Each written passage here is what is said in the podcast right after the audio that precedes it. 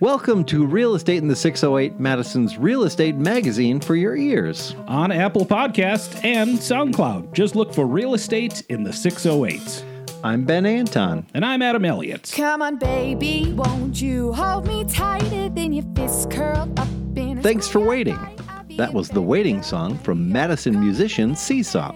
And welcome to Real Estate in the 608, Madison's real estate magazine for your ears. We are currently available on Apple Podcast. Just ask Siri or Alexa, play Real Estate in the 608. Welcome, Ben. We made it to episode five. Episode 5. Does that mean something that this is like a foundational number? Is this a benchmark? Number five? I'm a little afraid. You're, We've been what are you afraid of?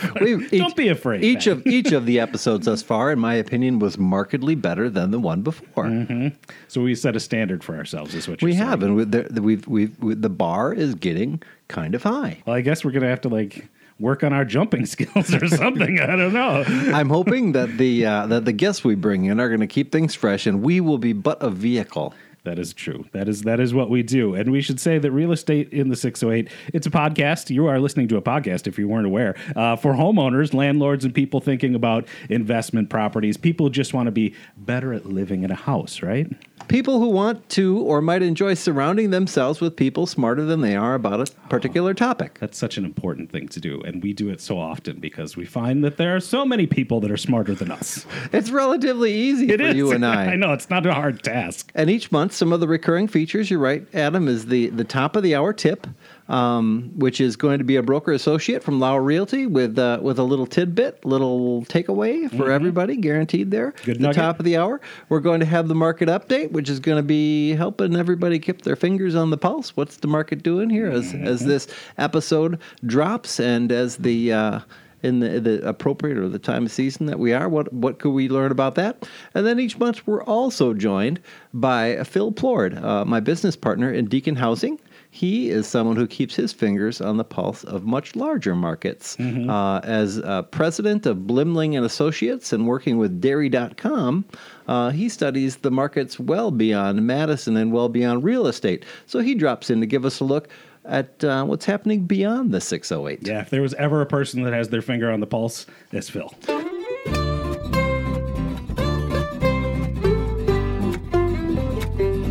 And we said, hello, Ben, but who are you? What do you do?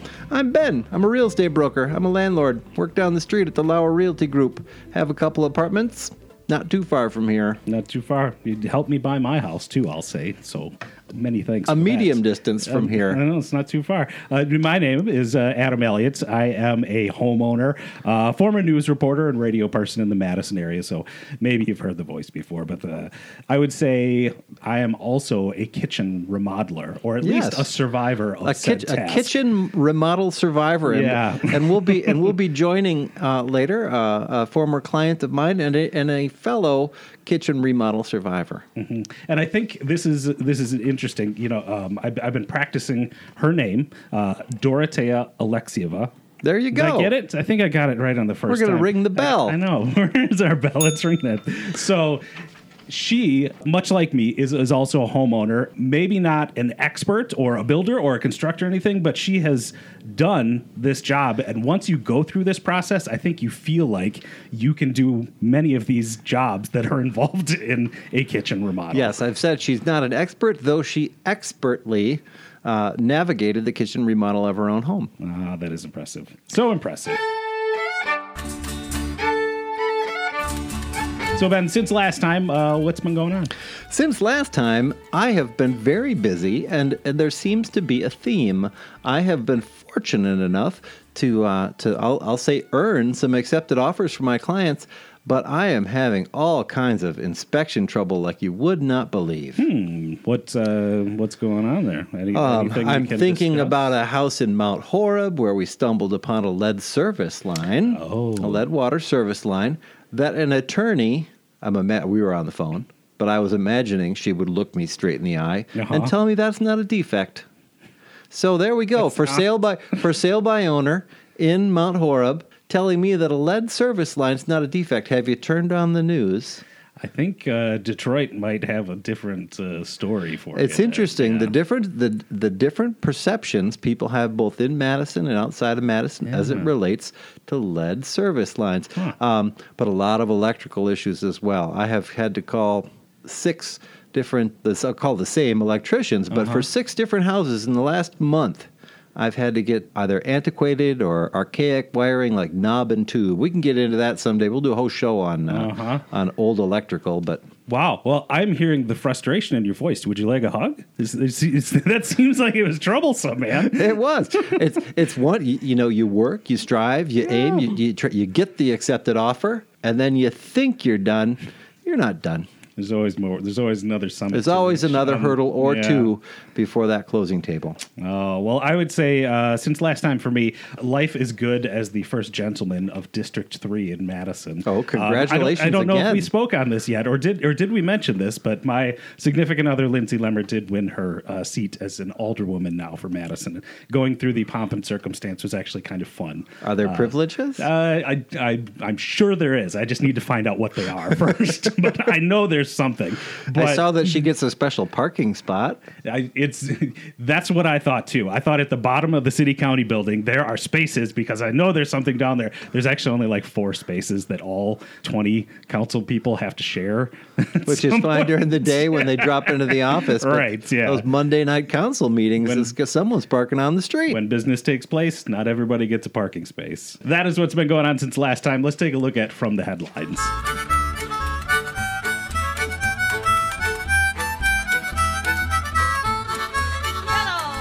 Right, last episode we talked about uh, the cheapest sale, not just in Madison, but in Dane County. And Right. we ended up in a little two bedroom cottage on Lake Koshkonong. Mhm, the lovely in the, Lake Koshkonong. In the uh, W.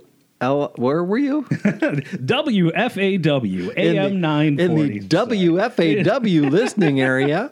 Um, and this month, again, the cheapest house in Dane County actually is back in Madison. I was Oh, kind of okay. surprised to see. Not very cheap, though. Uh, we'd had a few 130s and 140s up on the north side. Okay. Well, we stumble onto a little 140, $140,000 fixer on Olin Avenue. Okay, those are becoming a little more rare, aren't they? yeah, in that the- price the range. Little the project houses are not as frequent. The foreclosures not as frequent. Um, but this was a former rental, pretty beat up, uh, and sold at 140 on Olin. So the Bay Creek neighborhood. Mm-hmm, that's that's not uh, not too far down the list after Atwood and Schenk's Corners and Williamson. Um, a lot of nice uh, neighborhoody feel down there. Yeah, Uh, not too far from the lake, bike path accessible, just across the lake to the downtown. Um, but yeah, 140 on Olin Ave, uh, 1,160 square feet, a cash sale, Yep. and uh, and then uh, something that we might think about or talk about later is condition as it relates to financing. I'm getting better at this, and I know that 140 is a price that is come to based on other estimates of houses in the area and that's how you kind of land on what that number is going to be is what are your i don't do you call them comps in the Yeah, business comps or comparative sales. comparative sales that's how you get to that number sometimes So there might not be any other comparative sales at this price. Mm-hmm. Um, so then you're going to think about how much would it cost to make this house comparable to the others that have sold. right. Uh, and I think that's likely what happened here. Um, but in a cash sale, there is often not an appraisal. Mm-hmm. And no one's going to need to justify this purchase price. okay do i smell a house flipping coming This uh, is in the very likely. near future I would. So here's the thing: when a house is in terrible condition, not every bank will loan you money to buy it. Okay A house needs to be in a minimum standard right. in order to get what is called a conventional loan. And a conventional loan is one that can be resold through brokers like Fannie Mae and Freddie Mac. All right, so this house did not meet those conditions. did not okay A bank there there are, are very few banks that would loan you the money, and if they did, it would be in-house money or what's called a portfolio loan, which is just the bank saying, "We have this money. This is not a mortgage we are going to resell. We believe in you, based on your track record, your credit, and your debt to income, and the amount of money you're putting in. We're comfortable giving you this money, knowing it'll be a win." so trust plus some other conditions trust plus some other conditions. So this was a fixer. Somebody paid cash for it. Now, on the other end, Mm-hmm. the most expensive sale in Madison or in Dane County, again, this in the, since we talked last, was uh, a relatively modest six hundred and eighty-five thousand dollars. Yeah, all right. I'm going to put an asterisk on that. Relatively, Relatively modest. That's Relative. This one is not on the water. we had a couple on the water in Maple Bluff and Fuller Drive, and then last last month we talked about the uh, the half acre on Lake Mendota and Shorewood. Mm-hmm. Well, we're on the west side. We're at about Old Sauk and Pleasant View. So Okay, a house yeah. built in 1997, relatively half new. an acre, yeah. four bed, four bath. Again, a cash sale. We talked about the cash discount on one of those expensive houses. Uh, this property was only on the market 10 days, originally listed at 750 and closes at 685. So again, somebody with money came in there and said, I'll, I'll, I'll take that off your hands for you. How often is that happening at this price range that somebody's coming in with cash? Six hundred eighty-five thousand dollars in cash. That sounds shady to me. All of a sudden, I don't know. I'm thinking. I'm thinking about all kinds of things. But the the person who has six hundred eighty five thousand dollars in cash, I'm not seeing myself living at Old Sauk and Pleasant View. Mm-hmm. I might save up a little bit more and And go bigger, right? get a little bit more interior. It's it was pretty big, forty eight hundred square foot. That's, a big, big stuff. That's a decent. Yeah. That's just a lot of vacuuming and swiffering. Geez, you're going to go through both. both were cash sales. Uh-huh. Both were quick sales, and for less than ask.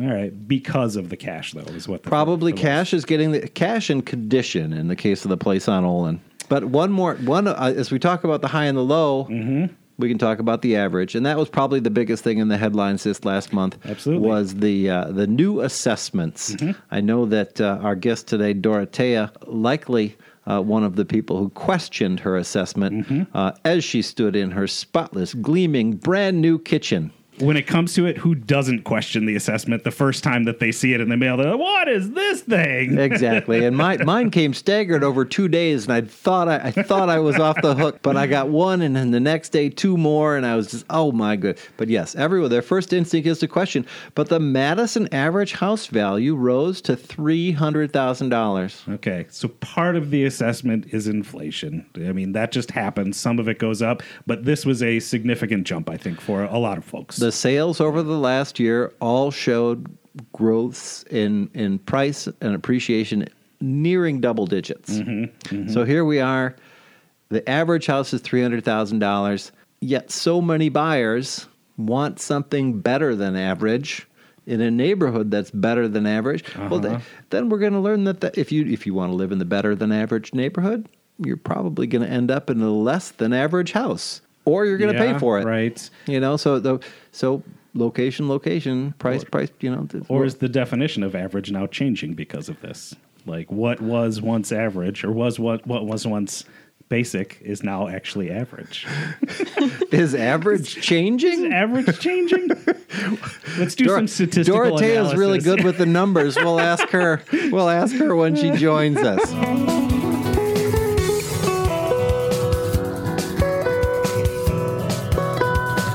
Is joining us? It's it's uh, it's former client, or I shouldn't say former. I should just say it's client, it's neighbor, it's friend, Dorothea.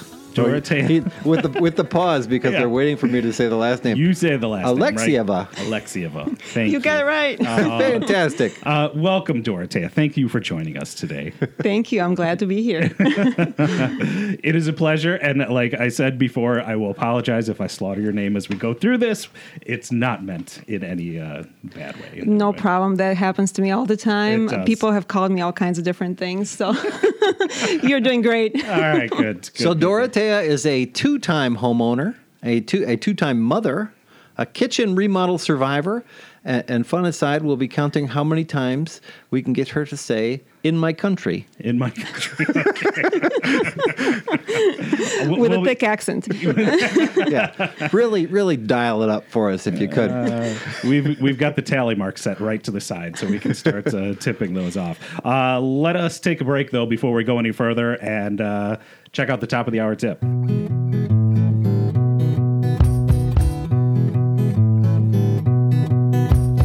It's time for the top of the hour tip. Top of the hour tip is brought to us by Lauer Realty Group at 2229 Atwood Avenue and online at lauerrealtygroup.com. Lauer Realty, Powerful results, real people. One of those real people here with us right now, Mark Gladue. So glad you stopped by. Thanks, Ben. I'm so glad I was able to stop by. So, the top of the hour tip, we want to talk about putting lipstick on a pig, right? So, this is how we get into that. So, the top of the hour tip is this if the average price of a home, the average assessed value of a home is now $300,000 in the Madison area. So, your tip is to be looking for probably a less than average home in a better than average neighborhood. The reason for this is that your neighborhood will be able to accept all of the improvements and the new valuation once you've put that work in. So, a better return on investment if I buy the ugly house on the pretty street. Exactly. Just put the lipstick on that pig. Thank you, Mark. That's the top of the hour tip brought to us by Lauer Realty Group. LauerRealtyGroup.com.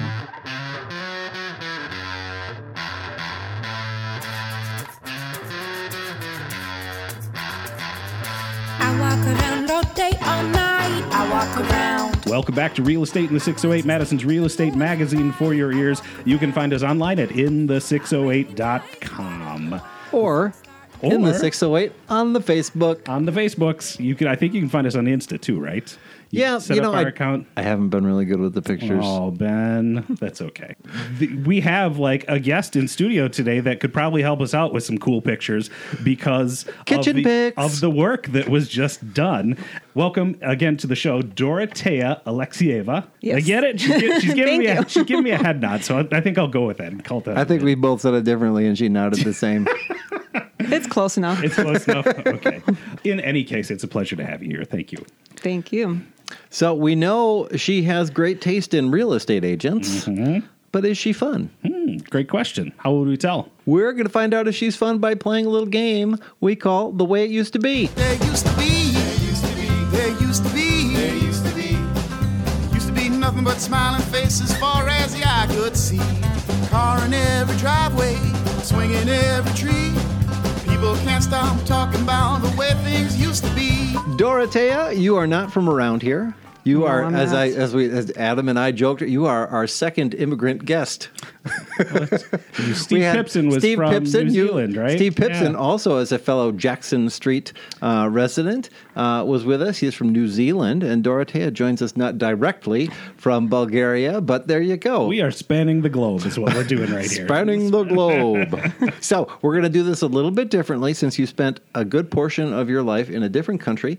Uh, uh, we're going to have some questions about Madison, the way it used to be, and then we're going to have one special Bulgarian question for you. Ooh, Yeah, looking even forward Adam, to this even twist. Adam Very doesn't know what's coming. No, All right. So you mentioned you you mentioned you came to uh, America from Bulgaria at 17. You you look you look now to be about what 21. Uh, Just about. Twenty-one. Yeah. So so you've been in the state four years. We'll make these questions easy. I'll make the question easier with some relatively recent history. Name two previous tenants in what is now the chocolate shop ice cream shop, the chocolate shop ice cream shop, um, at the corner of Jackson and Atwood. I don't know this for sure, but I think one of them was a beads shop, and then the other Mm-hmm. one. Well, I, I think I've heard they used to sell drugs out of that place. The- out of a Okay. bead shop on the, The east bead- side of Madison. Come on, what? I do. I, uh, uh, let's go ahead and ring the bell. yeah, that's that's a win there. Okay. To suggest that drugs were at some point sold out of that building does not. We're going to ring the bell for that. Um, and I will base that assumption on the fact that it was once Steve's Tattoos. Oh, yeah, a that's very right. long for time sure, ago. drugs were sold from the tattoo shop. It was Steve's Tattoo. Uh, it was also, I don't know if it had a name, but everyone I think called it just the Jamaica Shop. Oh yeah, that's right. I Um, remember there- going you- in when you- it was. If the you Jamaican needed shop. a uh, tie dyed something or one of those kind of braided rope hoodie things. or kind of like like wall art or like room art of a Oh, Jamaican sure, some nature. kind of like a Yeah. Bob Marley Yes. wall hanging. Uh-huh. That would that would be where you'd go. That was the place. Yeah. No and then beads also, then. Uh, there may have been a bead shop, and then there was the Honeybee Bakery.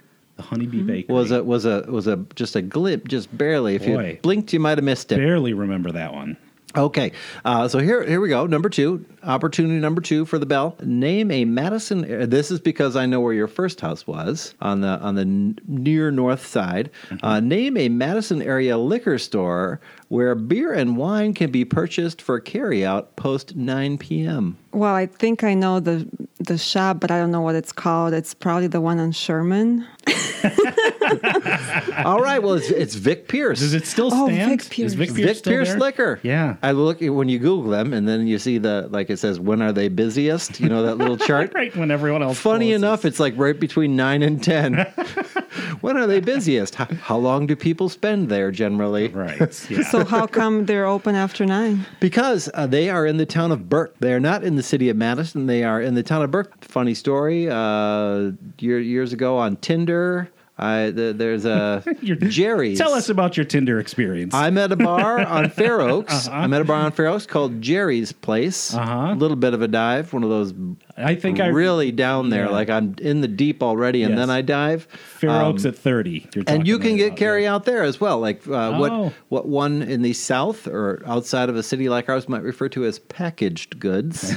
right. Is that that's super old timey? I think that's pretty old timey. packaged goods. I think like carry out liquor is like Yeah. if you can take it out of the business, that's Well, that, what. that's another. Uh, what do they call it in your country?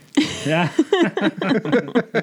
okay, Ben. So for question three, we've got something unusual here, right? Question three is uh, is a rec- is a recording. Okay. uh, from a friend of mine, a stand-up comedian, Jim Hamilton, Mm-hmm. a, a a joke uh, uh, that we'll play for the street jokes from around the world. Okay, and the payoff will be something we learn from what Jim is about to tell us, right? Yes, is there is the payoff? Is that like the uh, punchline? The, the- yes, the, the the question, the answer that we, that we will get. we will The we will be looking for clarification. clarification on is this joke funny? So there's this shepherd, and this shepherd, he's tending to his sheeps.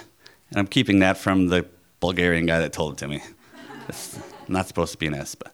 So the shepherd, he's tending to his sheeps, and his sheeps are taking a nap. So the shepherd thinks, ah, I can close my eyes for a minute. So he leans up against the tree, closes his eyes. He opens them like a minute later, and his sheeps are gone. He panics. He's running all over his field, can't find his sheeps. But he does see in the field right next door is a farmer on his tractor. So he runs over to the farmer. He's like, Excuse me, sir. Hello, hi, I'm a shepherd. That's my field right over there. I've seemed to have lost my sheeps.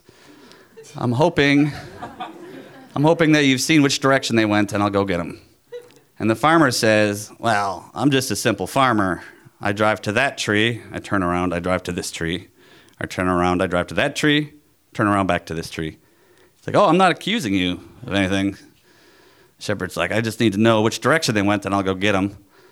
And the farmer's like, I drive to that tree, I turn around, I drive to this tree. Just then, a man on a bicycle comes up the road. The shepherd waves him down. He's like, Excuse me, sir. Hi, I'm a shepherd. That's my field over there. I lost my sheeps. I think this farmer guy knows where they went, but I'm having trouble communicating with him. I'm hoping you can help me out. And then the man on the bicycle says, I think you are both trying to steal my bike. It's probably a pun in Bulgarian. So, my question for you, Dorothea. One, do all Bulgarian street jokes start with a shepherd or a man applying for a job at the circus? No. no, okay. and and in summary, is it a pun? So I think I get it. I had to think about it for a second. But first of all, not all jokes start this way, and I actually don't know for sure how all jokes start. But I know mo- a lot of jokes start with a donkey. Okay. Does does the donkey walk into a bar? and a lot of jokes start with um, uh, a character named Hitter Peter. Uh, his name is Peter Pet Peter. Oh, okay, yeah. And Hitter stands for um, tricky. So it's Tricky Peter. Peter. Okay. So that leads me to uh, why this joke was funny. It's because um, these guys think that the farmer is trying to trick them. Not the farmer, the shepherd is trying to trick the other guys to steal his bike. to steal to steal either the tractor or the bike. So we don't know that the shepherd. I don't know for sure, but that's kind of where my brain went. No, I, I, get- I get that out of this joke. we don't know that the shepherd was named Peter, but it's certainly possible. I thought the funny part of that joke, you kept laughing when he would say Sheeps? sheep's plural. and I'm like, there is something funny about this. I'm just not getting what it is right now. it's just uh, you know being a foreigner. Sometimes you Gotcha. don't know how to say the word The- properly, and it's funny. The translation. Maybe maybe we'll ring the bell for that. Yeah, let's ring it. Excellent. Well done. Thank you, Dorothea, for for letting us wander a bit from the script. We don't and- normally, and we and you know we we I, we jo- I talk, we joke, surrounding ourselves with people smarter than us. Sometimes we we uh, we surround ourselves with people that are that are funnier than us. That was Jim Hamilton. Uh, for those of you who went to school with me, uh, you may remember him as a fellow communication arts uh, uh, student, and uh, and thank you to him for allowing us to include him today. Um, you know, we include a lot of people. We've this is my second Jackson Street neighbor that's joined us. The uh, the uh, the musicians that we that we have join us All are local people artists. are local artists with whom I have worked. Uh, either as a landlord or as a, as a real estate broker, and that is how how we met Dorothea the first time. Was when she and her betrothed uh, Alex uh, needed to buy a house, and uh, and since then I've kind of been able to to watch them live in their new house and, and make it one that they uh, find suitable for their children, their darling darling little children. Very, very nice. Um, thank you for playing along, Dorothea. Great job. We're going to take a break right now to check in with the market update. We'll find out what's going on in local real estate and trends with guidance for both buyers and sellers. It's time for the market update. It's real estate in the 608, an almost monthly podcast for Madison homeowners, landlords, and people who just want to be better at living in a house. We're going to surround ourselves with people smarter than we are. Today, one of those people is Mark Gladue. Glad you stopped by. Thanks, Ben. Uh, so now we're in the month of May, which seems almost impossible, but we're starting to get some solid figures coming in for the Madison area. And this is strictly for single single family homes. And so the update here is that we've seen the median home price in the Madison area go up by almost $20,000 exactly. 2018 saw 259 900,000 as the median home price. Now we're at 279 900. So that means that we are inching ever so close to $300,000 as the median price in Madison. I can remember 14, 15 years ago where we were at 200,000. I don't know if you'll remember that, Ben. Uh, but this is one of the things that we're noticing is that the inventory is so, so low right now that it's driving these prices up. And so if you're out there as a buyer, you want to beware that you're not overpaying in an undervalued neighborhood. So, how long have you had that real estate license, Mark? 15 years, Ben. I think that's exactly as long as I've had mine. but thanks for checking. no, that's all right. Um, and there's the market update from Mark Gladue, broker associate at LauerRealtyGroup.com. And that's the market update from Mark Gladue, broker associate at Lauer Realty Group. Thank you, Mark, for stopping by. You bet, Ben. I got the blues cause my baby left me down to San Francisco Bay. Oh, the ocean liner going so far away. Oh, I didn't mean to treat her so bad. She was the best gal I ever have had. Oh, she said goodbye, made me cry, gonna lay me right down and die. Well, So, Dorothea, again, I mentioned earlier, the movie Coming to America was re- was released in 1988. Uh, 88. When did you come to America? Well, if I say the year, that then you're gonna know how old I am. Oh, be- oh because we already said right. you were 17. we I was 17. We can do some deductive no, math it's okay. here. I came in '97. 97. Well, then that's even easy math because Mm-hmm. 97. Yeah, yeah, yeah. So, so I won't go into too much about like what, what, why'd you decide to move to America? You end up in Madison, Yes. and we're, we'll talk very briefly about your first home, which was nearer Vic Pierce than we are right now. What, what led to the decisions to buy in that first home? Well, I was married at the time to my ex-husband, and um, we were actually living in Fort Atkinson, commuting to Verona. And he was he was working in Madison. I was working in Verona. Um, si- side note: Fort Atkinson is the F A N W F A W. Oh. W F A W Fort Atkinson, the AM radio station. Maybe you knew that. That was one of my original radio locations. Oh. I am sorry. I totally stepped on exactly what you were saying, but please continue. So yeah, we were commuting, um, and we were renting a, an apartment in Fort Atkinson. So we um, wanted to move to Madison to uh, shorten our drive, um, but we couldn't really afford a very expensive house. And actually, my ex-husband really wanted to get a cheap house, so uh, we were looking at some of those fixer-uppers and um, found a, a home over close to, as you said, Vic Pierce by the Oscar Mayer factory. And purchased that home. And what year about was that ish? 2005. Okay, so prices had been climbing. Buying a home was still looking like a really great idea for another year or two, and you pick up a little, a modest home on Madison's north side. Correct. And then, how long did you own that house? Three years. Three years. So just about after the market comes in, it's time to not have that house anymore. Well, this is a long story, but we were getting a divorce, and Well, it's time to, which is a good as reason of any, a good good a reason as any to not have a house with someone anymore. my value of the house didn't get reduced because when we were going through the divorce, the house The house was assessed. valuated at the time of the divorce. That is something that people really need to think about. If if you are in a relationship and it's time to break up and you are splitting the value of the house, you are selling right then. Right. Yeah. And this probably happens way more often than we think happens, right? Oh, it happened quite a bit. I sold Yeah. quite a few houses in 2009 through 13 where one partner retained the home, Uh-huh. had bought out their partner, and now the se- the person who retained the home was taking 100% of the hit. It's it's totally not fair. But no, if if you own a house with with a partner and then you buy it at the high and and you and your relationship fails at a high, Uh-huh. and then years and then a couple years later they need to move for a job, it might not be high anymore. Man, this this could be a show unto itself. This could be a show to do- unto itself. One to do in that situation. So she walks away scot free, divorce, divorcing at exactly the right minute at the peak, at the peak of the real estate market. She takes that equity, she finds herself a new man, and she buys an Atwood. Well done. Good job. I, think this. I guess I this story did better has, than I thought. this has a happy ending, right? here. But she bought a house with an ugly kitchen. Oh, I knew there's always a twist in these stories. I sold her a house with an ugly kitchen. Why why would you do that, Ben? I thought was- you were her friend. I I am.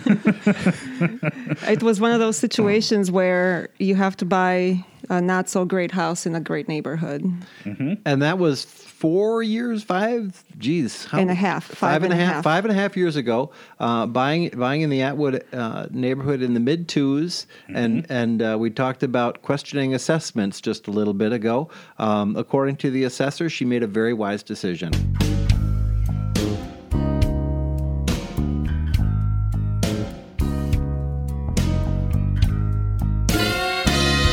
So five and a half years ago, you buy a house that needs a new kitchen. I know some of the first things you did in that house were the low-hanging fruit. You pulled out the carpet, you got the floors refinished, you had some some simple things done. But after a few years, you decided, you know what, it's time to do a kitchen. Tell us a little bit about um, some of those initial steps when you when you were thinking, what should I do now?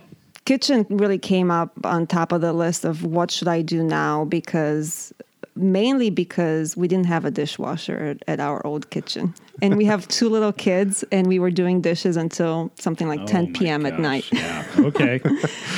And uh, on top of that, the kitchen was very old. It was people. Some people estimated around 50s, 60s. Sure, steel steel cabinets is, is one of the things I Oh, wow. recall, and those Okay. are stylish. Um, a lot of people love them, but uh, hard to put in that dishwasher. Right, right. I mean, the way it was laid out, there was really no opportunity to take out a cabinet or something to put a dishwasher. It was just not a very good positioning. And one of the things I think that uh, that presented a hurdle or made it harder to imagine a new space was um, was a radiator. Your house has hot Right. water heat. There was a big radiator under the window or under the biggest window in the room, which is often where they are, and uh, and that's where the sink is now. Correct. So this was a really underutilized space because, as you said, the, there was a huge radiator right under the window, and the only thing you had you could have there was we didn't have to have this, but that's the, what the house came with was kind of like a half moon uh, countertop. Yeah, so like you a could shallow, Mm-hmm. a shallow countertop, bare, not quite big enough for a microwave, but a little, a little prep space, a little additional space to get things ready. or like a breakfast uh, bar kind of thing. You could you know, Sure. eat cereal or something there, but we really didn't use that space for anything. Um, so that's that reimagining that space really helped us utilize that kitchen a little bit better.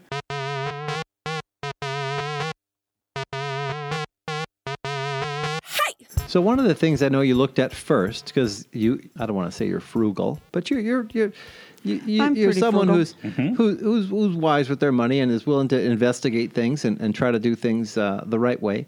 What are, what were some of your first instincts as to as to how how are we going to make this kitchen more modern and uh, meet our expectations, but not not uh, blow the bank? Well, my initial thought was um, buy an IKEA kitchen. I had um, talked. My boss actually had had an IKEA kitchen, and I had talked with a couple of other people. Um, did a little bit of research online, and I thought an IKEA kitchen was going to be a really good idea for for our space. But then uh, when we started thinking about it and talking to some contractors, and we quickly realized that an IKEA kitchen might be a good opportunity for a newer home. For an older home such as ours, you really don't have any 90 degree angles in the kitchen, which Sure. is really mm-hmm. what you, you mm-hmm. need. what you need with an IKEA kitchen is you have to have it all perfect and lay out perfectly because there's really no room to give with the with the material that you're mm-hmm. working with. Uh, we should throw in for folks who don't know what an IKEA kitchen is. That essentially means they have a plan set forth that you just execute with it. They they come with a prescribed kitchen. And, right. Yep. yeah. And you can work with them to develop the plan, but essentially you get all your materials, you load them up into a U-Haul or something, and you take them all. You know, you, pro- you have to go to Chicago probably, which is two hours away, so that's another kind of added cost. Or Oak Creek. Yeah, that's right. Oak Creek Yeah. now, but n- at the- at the time it wasn't even there yet. So, um, but yeah, there's that. Um, you have to haul it, and then you have to either install it yourself, which we weren't handy enough to do, or you hire a contractor to actually assemble it and install. Gotcha. So some some hurdles in, in putting things that are a perfect square inside a kitchen that is no longer a perfect square. That's right. You're listening to Real Estate in the 608. My name's Adam Elliott. This is Ben Anton. Just to my right, we're speaking with Dorothea Alexieva, and you have just gone through the kitchen remodel process. What we had just described is that you came to the quick realization like this is a first step. I'm guessing a lot of people. You're like, I had an idea about how I'm going to do this kitchen. Wait a minute.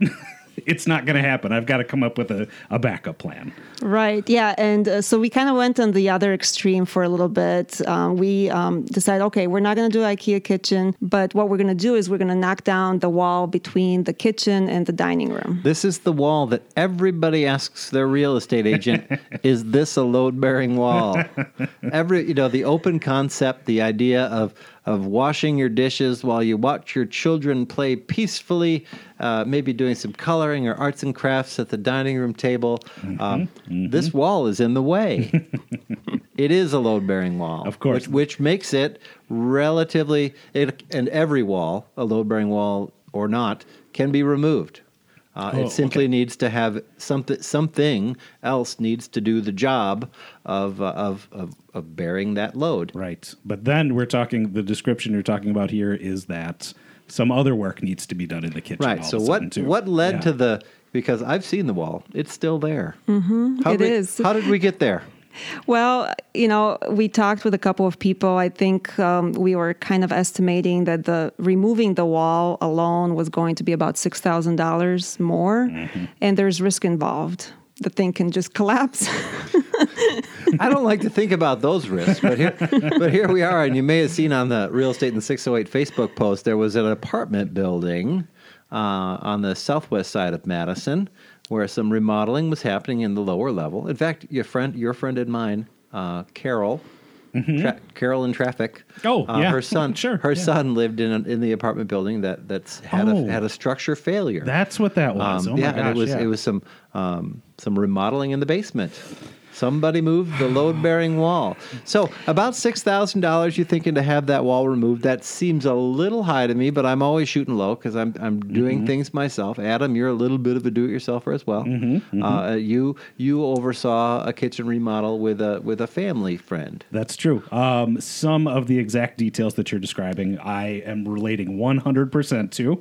Um, you realize, like, this might be bigger than what I can handle. All of a sudden, okay, a load bearing wall. I don't know what to do with a load bearing wall. What did you do? Right, and the other the other problem with removing the wall that people don't think about is you lose a lot of cabinet space. Having that wall there gives you.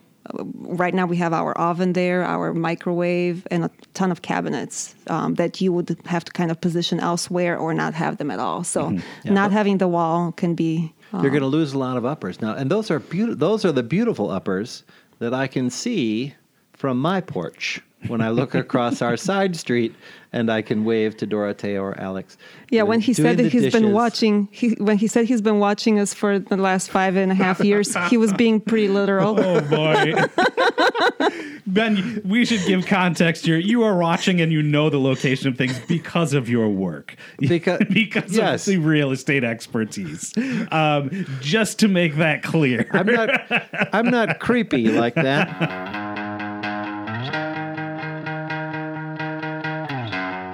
So after we decided that the wall bearing wall was not something to be touched, we started thinking about okay, what can we do with the space we already have? How could we rearrange? How could we, uh, you know, uh, utilize the space by the window more? Um, and I started doing some research. I um, um, I asked Ben for um, contractor names, and I think somebody, the person he gave me was out out of the country at the time.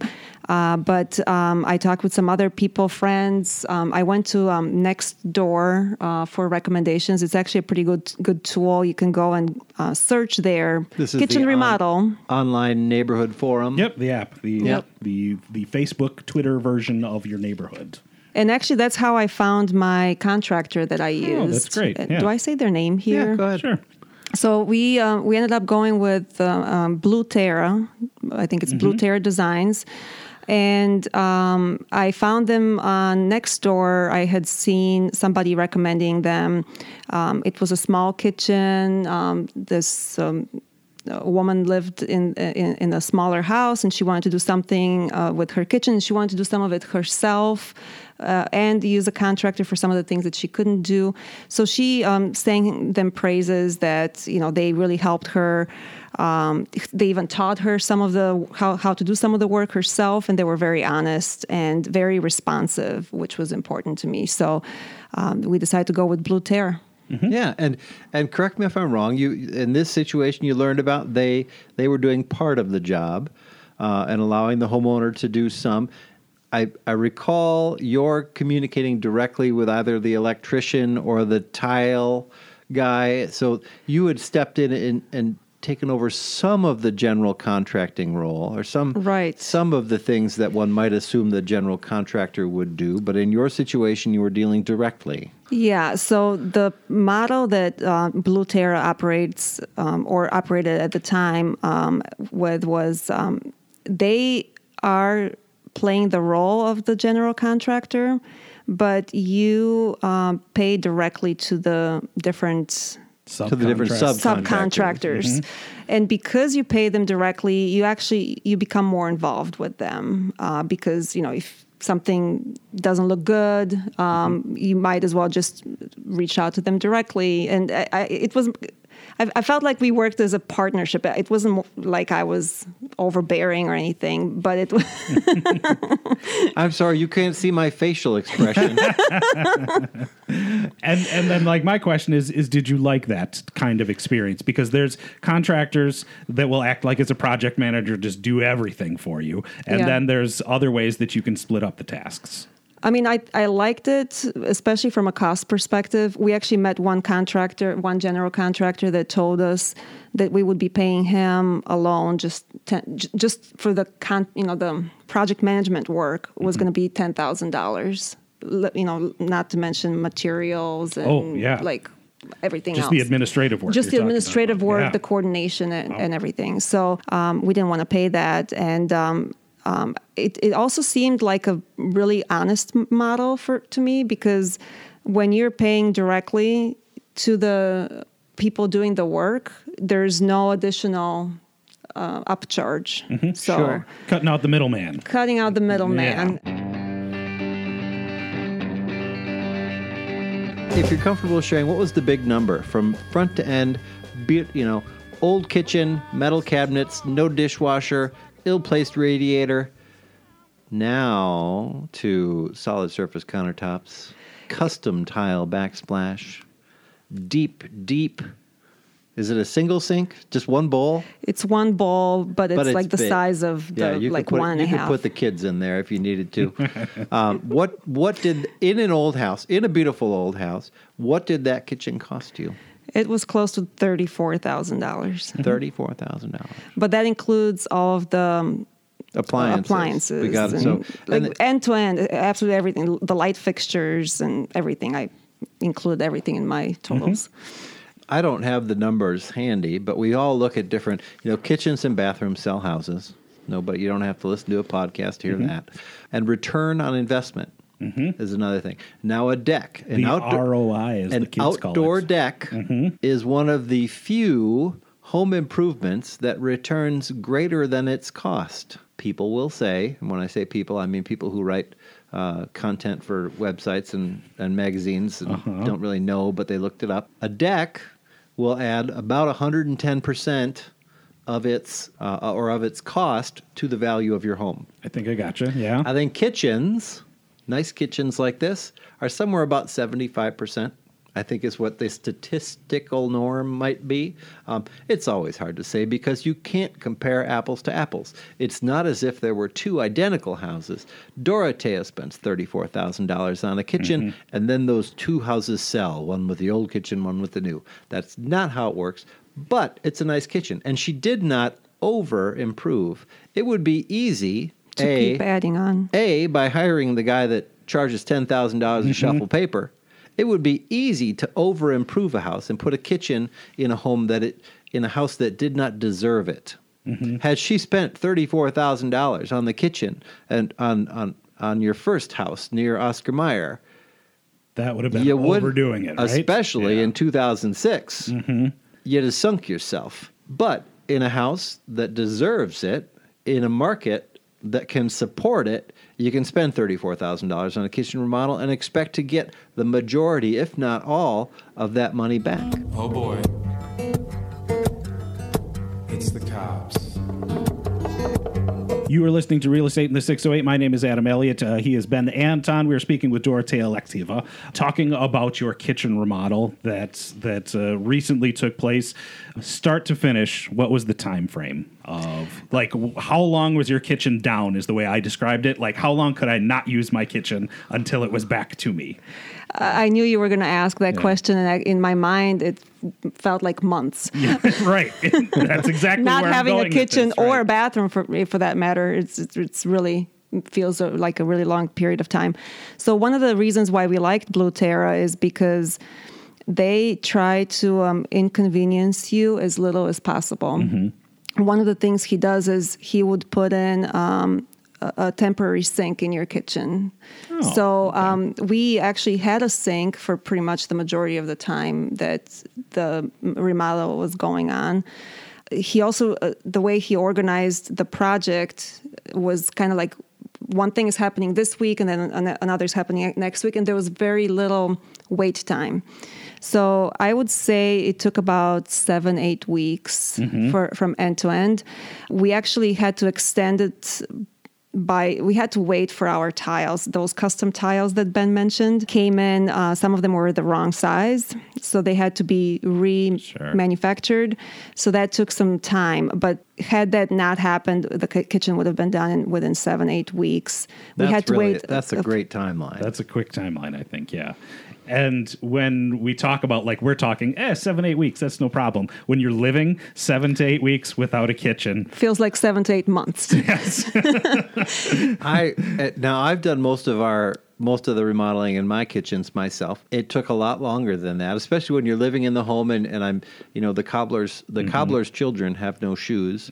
Well, sometimes the home remodeler's family doesn't have a properly uh, finished kitchen. I, I don't think that's why I'm divorced, but it probably didn't help.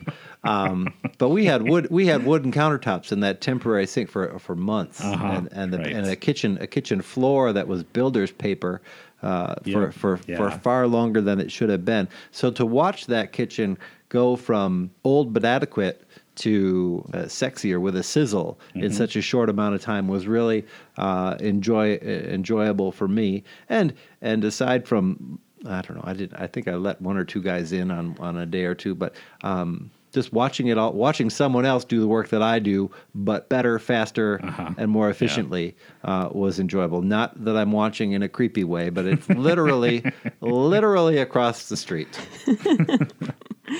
Um, and then the, the follow up question is is knowing that this all was behind you, was it worth it?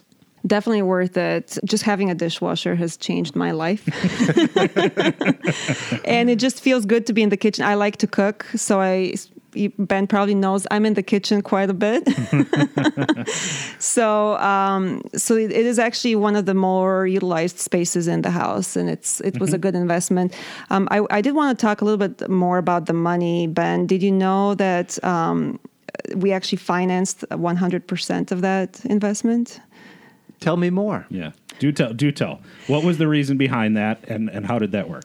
we didn't have any money to do it was the reason I'm sure that's a very common thing that folks are like thirty grand to you're like. Yes, I want a new kitchen, but like, how do I do this? No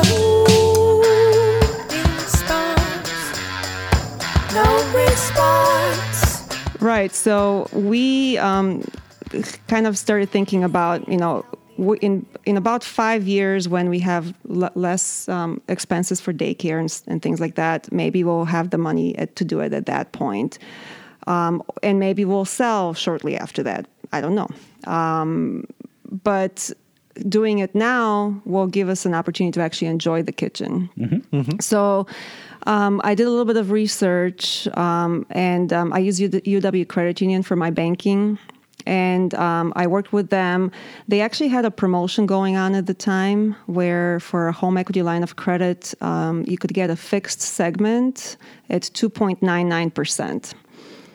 So Do you I- see her eyebrows go up when she when she tells you the low interest That's. rate? I think. I I feel you're proud of it. no, but let me explain why this is tell a me good tell me how the segmented because I've I have uh, I use home equity l- lines to finance a lot of things. I only use them to finance improvements or purchases of real estate, and that's because one time I saw, and it may have been a, a UW credit union or some, it was some credit union commercial, mm-hmm. and there was a kid who said, "Mom, we could get soccer uniforms." And I thought it, that made me, and it was Oh. at the peak. It was like 2006, and some credit union is telling me to buy soccer uniforms with my home equity.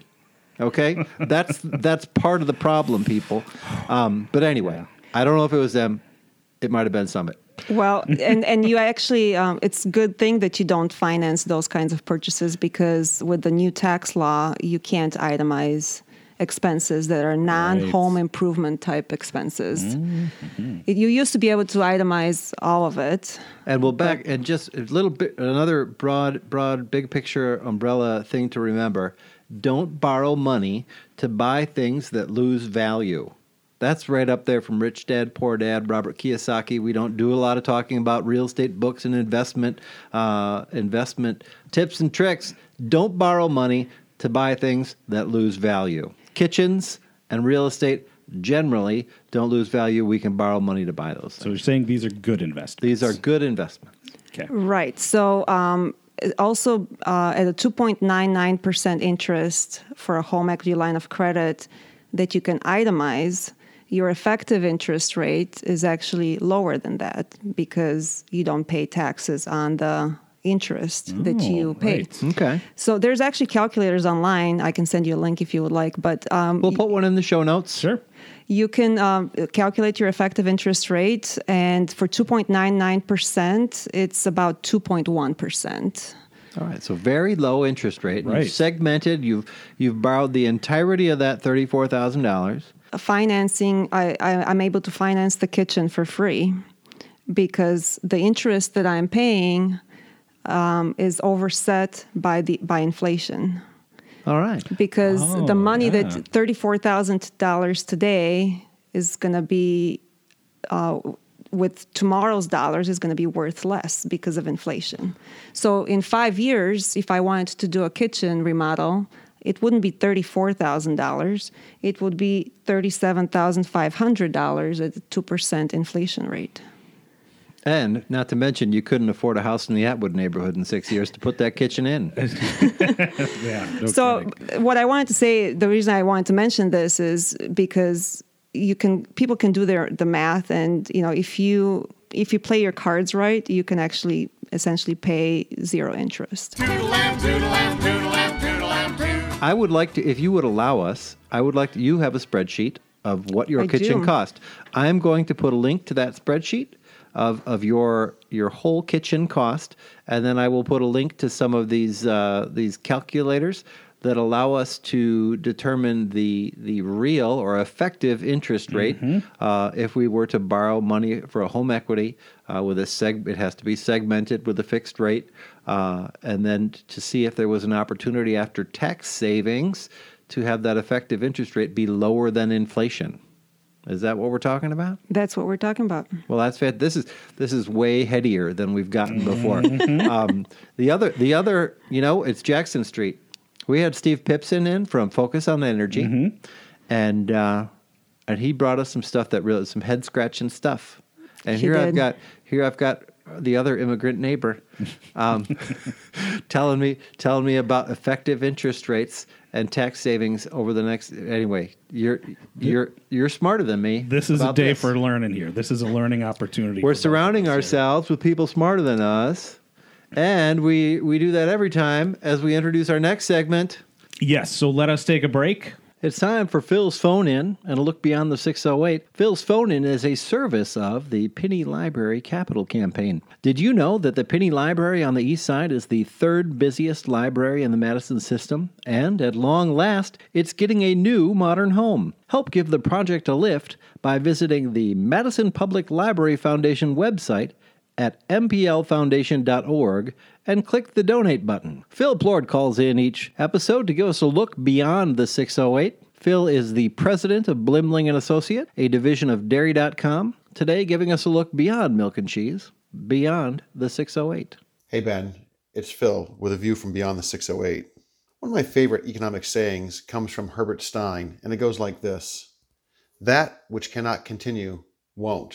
This came to mind the other day when thinking about housing prices and how they keep going up, up, and up. It's logical to wonder can it continue? The only way to possibly get an idea of an answer to that question is to look at housing prices in a broader context. For example, can we afford the higher prices that are unfolding in the marketplace? And I'll tell you what, when you look at the data, the answer is yeah, probably. Data from the US Bureau of Economic Analysis shows that personal consumption expenditures on housing increased by 4.6% in 2018 versus 2017. Similarly, data from the National Association of Realtors shows that the average existing home sold for 4.6% more in 2018 than in 2017. And lastly, when you look at rents as measured by the Bureau of Labor Statistics, they were up 3.6% in 2018. Those are all impressive numbers. But they actually pale in comparison to disposable personal income growth. That came in at 5% in 2018 versus 2017. So, at a very high level, our incomes are growing at a faster rate than housing prices. Now, these are national numbers and they're kind of big picture. But if the question is, can this continue? I'd say probably. That's all for now, Ben.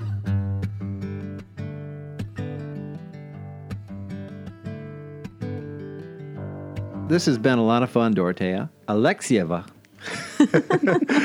we didn't we didn't get you to say in my country even one time. No, nothing on the tally sheet. Well, that you we've didn't been ask me here. anything about my country. Except except whether or not that joke was funny. and and every, if you just joined us, the jury is still out. Yeah, I'm still questioning whether or not that was. We're gonna we're gonna be able to share your your kitchen remodel sample budget as a, again a link on our show notes. And that could very well help somebody who's about to approach this process look at kind of like like ballpark. What's gonna what's going to happen? What can I expect to see? Um, what are the things I might need to think about when I'm doing my remodel? We'll do our audio disclaimer that uh, you'll find numbers there for a specific house in a specific neighborhood, and a Right. specific product at a, in a specific point in time. Yep. Um, and I and can see- obviously everything's going to vary. I can see if I can get Alex to get us a before and after picture too. That oh, might be sure. that would Oh, be yes. That would Okay. be lovely. Yes. Dorothea, we've been speaking about your kitchen remodel project. What was the best part of it? being done. Being done. Yeah, I'm Being guessing done. that it is. Like, Running that first load of dishes. yeah. I mean, it was it was an interesting experience, but it, it's work. You know, you have to dedicate time, especially in the setup that we had uh, with a general contractor that wasn't the, the traditional general contractor. Um, so they didn't project manage the whole thing for us. So um, it was work, but um, I guess yeah, the best part is being done, having a dishwasher. Well, I think you made a lot of great decisions. We we talked a little bit about the, the risks of over improving. Um, Yes. And getting out the checkbook for a brand new kitchen is is one of those ways. Uh, when Rhonda and I, uh, my business partner in Deacon Housing, with whom I remodel apartments, um, we we do things very simply. Um, we put in uh, cabinets from the Habitat Restore. Uh, we act as the general contractor on all of our jobs uh, and have formed relationships with electricians and plumbers. Um, counter countertop. We someday I hope to have Jenny from uh, Stoughton Lumber. She does all of our countertops and helps us Oh, with nice. kitchen design, uh, which is something that Dorothea had had help with as well, and just like finding the flow and figuring out the best use of spaces. Mm-hmm. That's actually where I went with my kitchen remodel. I essentially, so I have a brother who's uh, a brother-in-law who's a subcontractor that does construction work. I had the load-bearing wall that you were exactly talking about. I, you know, I kind of had a vision of, of what my space I wanted it to be. I had two separate rooms, a dining room and a kitchen next to each other. I'm like, no, no, no, this is all my kitchen right here. I want a big giant space that I can have a countertop where I can eat breakfast on, and I can cook on the stove and go to my island and do all these things. And I kind of had like this vision. So I ended up going through a general contractor who did a lot of this work for me. Um, if I were a wiser person and knew how to do some of the things that you did, that you'd sound like you probably saved some money. I think back um, when I did my kitchen, which was 2010 ish or so, I went about 36 thousand on mine, um, and that was I don't know I can't even think of like what the square footage was. A lot of that includes the countertops. I put some granite in there, the appliances, and all those things. I mean, the overall process it's a stressful it's a stressful is. thing to go through, and um, I think mentally the like the advice and maybe you have some advice for somebody who's considering the project is like prepare yourself for not having a sink potentially for a little while and having to rinse your dishes in the bathroom sink which is so unfortunate but like that might be the case that's gonna happen yeah, definitely. I mean, it's going to be an inconvenience, and you know, I I can share a couple of tips and tricks of how to survive it. yeah please do Um, uh, like I think it's um, it would be a good idea to um, remodel your kitchen during the warmer months because you could potentially grill outside when you don't have a Mm-hmm. Oh, stove. Sure right Also, um, just you know, go easy on yourself and get some takeout food. And um, we we used to get like Biaggi's, and we could get like two meals out of um, one of their. They have like these big boxed. For those of you day. unfamiliar, that's a it's a restaurant on the west side. all the way.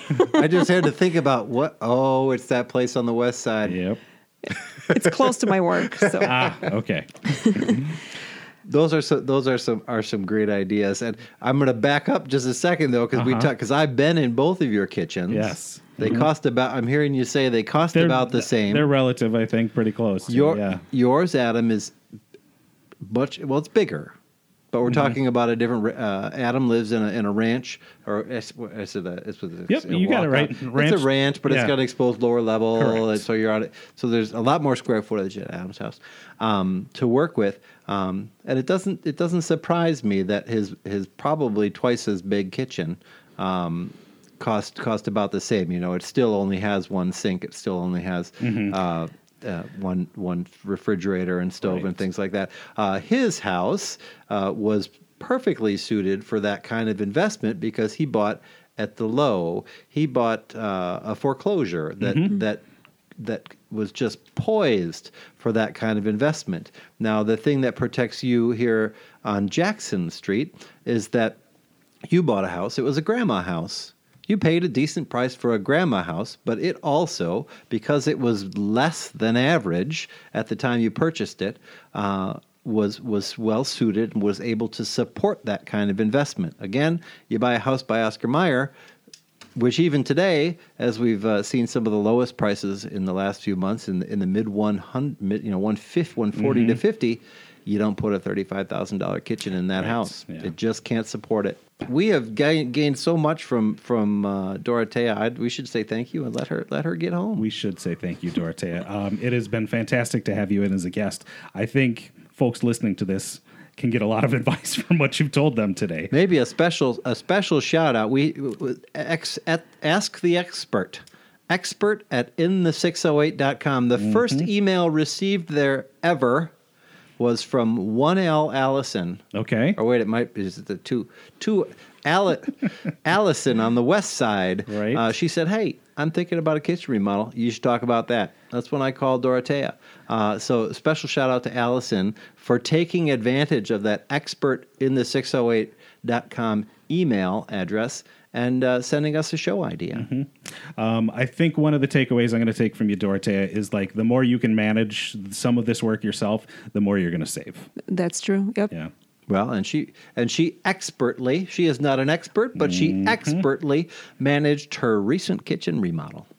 All right. And thanks for sharing that with us here. Yeah. When, when can we be over for the next meal? She You can said, hop on over right after the show. it's- she said it's grilling out. It's almost grilling out season. Thank you, uh, Dorothea. thank well, you thank so you for inviting me to be here. It was great.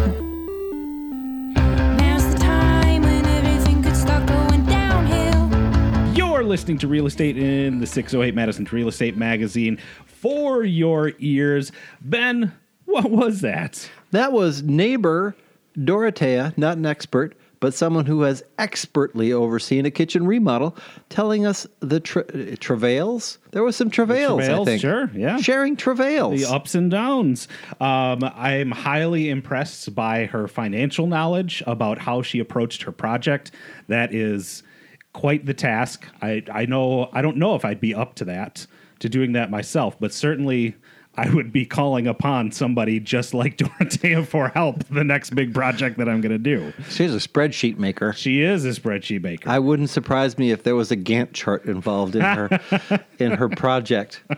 Go ahead and look that up. It's got two T's. G A N T T. I think one of the things of what was that today? I think research was one of the key things that came up um, from Dorothea. She was talking about doing her homework and checking out like what's the best approach to this, and being able to pivot once you realize that there is a problem with your original plan. Yeah, maybe that's not going to work out for me. Um, you know, we talked about she talked about getting references. Those are the the uh, the backbone of my of my career is is someone who will say something nice about me. um, she was able to find some people who'd said nice things about uh, about the contractor she chose, uh, and it turned out to be a match. Um, I'll go. I'll go ahead and let's go. I'm going to go ahead and put a link to their. I'll find their website at Blue Blue Terra Designs. They had a nice sign out in the yard. I didn't deal with them, and it's not an endorsement, but hey, she liked them enough and really loves her new kitchen, including that dishwasher. And uh, but if you need Ben, I'm glad to give you my endorsement. Ben Anton is a nice guy. Adam Elliott said it right here on Real Estate in the 608. Maybe a little biased. Yeah, maybe a little biased. It, it could be. You know, take it for what it's worth. Um, we also talked about the definition of averages. Yes, is is the definition of average changing? Average is changing. Average does. While the goes up. definition of average remains the same, average in Madison is changing. Yeah, and uh, it seems to be on an upward trend right now. Yeah, and it's not that the same. I don't think. I think when the average, I for whatever reason, two hundred and thirty-five thousand dollars was the average last time I paid attention to it. That was several years ago. I think you're getting a slightly nicer house for the average of three hundred thousand dollars today. I think so. But that's think because true. I think the average person has higher expectations. That may want to come into a house that already has a finished kitchen. Exactly, a beautiful kitchen like the one at Dorothea's house. A newsletter plug. Yes. Uh, tell us about the 22. The 22nd 22nd read. Mm-hmm. It's a real estate newsletter delivered to your desk on the 22nd of every month and written in easy to digest segments taking no longer than 20 seconds to read. Mhm. And you figured out this logic. Where we say that Real Estate in the 608 is Madison's real estate magazine for your ears, the, The- 22 second is. The 22nd 22nd read is a podcast for your eyes. Oh, someday I'm going to get that. You'll find some podcast highlights as well as a far more in-depth market update and uh, and some tidbits uh, to help you be a better homeowner. Absolutely. We should do some thank yous. Uh, first of all, thank you, the listener, for tuning in today and uh, joining us on this journey where we talked about kitchen remodels Yeah. uh, today. We should thank our guest, and I'm going to do it one more time, and I think I'm going to do it right. I really hope that Dorothea Alexieva. There you go. Did. I get it? Yes. Dorothea, thank you so much for joining us today. It was, it was a pleasure to uh, chat with you. We'll thank also our, our musician friends for letting us play their music. Uh, Renclaw, Bob Westfall, Seesaw, Mad City Jug Band. That's right. Love it. Where am I going to see you around town, Ben? I will see you at Woodman's Yeah, you got some on shopping a to do? busy on a busy day when it's beautiful and everybody wants to get some briquettes. Oh, right. The, the grilling out season. There's Yeah. the smell of charcoal in the air, isn't there? I'm gonna get my meat at the Jennifer Street Market, but I'm probably going to Woodman's for the briquettes. I think that's a wise choice. and where will you be, Adam? uh, you're going to see me in the backyard. I got some projects. I got a deck. I'm glad you The mentioned that. deck, A deck. uh, 100% return on that investment. 100%. 110 even. I Oh, that means it's, I, I it's can gonna just- be nice. I can plate it with gold, right? Are you working in some uh, some powder coated uh, metal finishes? Uh, negative to that. So I will. just- Stainless steel? No. it's all going to be wood, but I am going to be replacing the deck surface with like uh, the composites, as, Composite. oppo- as opposed to the stainable stuff. I think we'll be talking about the railing systems, and I've got some ideas for you that are going to add some sizzle. I will listen to those ideas when you present them, and they will sizzle. I am almost guaranteed that they will. All right. Thank you, Adam. Thank you. Come on, baby, won't you hold me tighter than your fists curled up in a schoolyard fight? I'll be your backup when you're calling my name. And come on, baby, won't you keep me safer than that high score on that pinball game you're always playing at your favorite arcade? Eh, eh. And we could be taking names,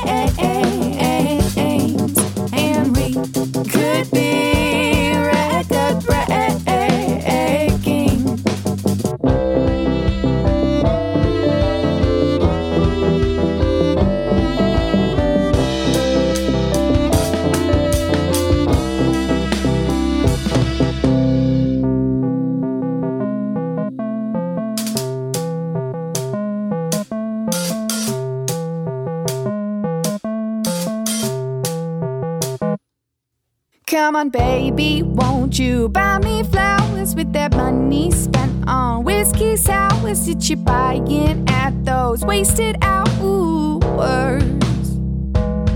And come on, baby, won't you talk me sweet? Instead, I'm staring at this empty seat, cause you got someone else you'd rather me. And we could be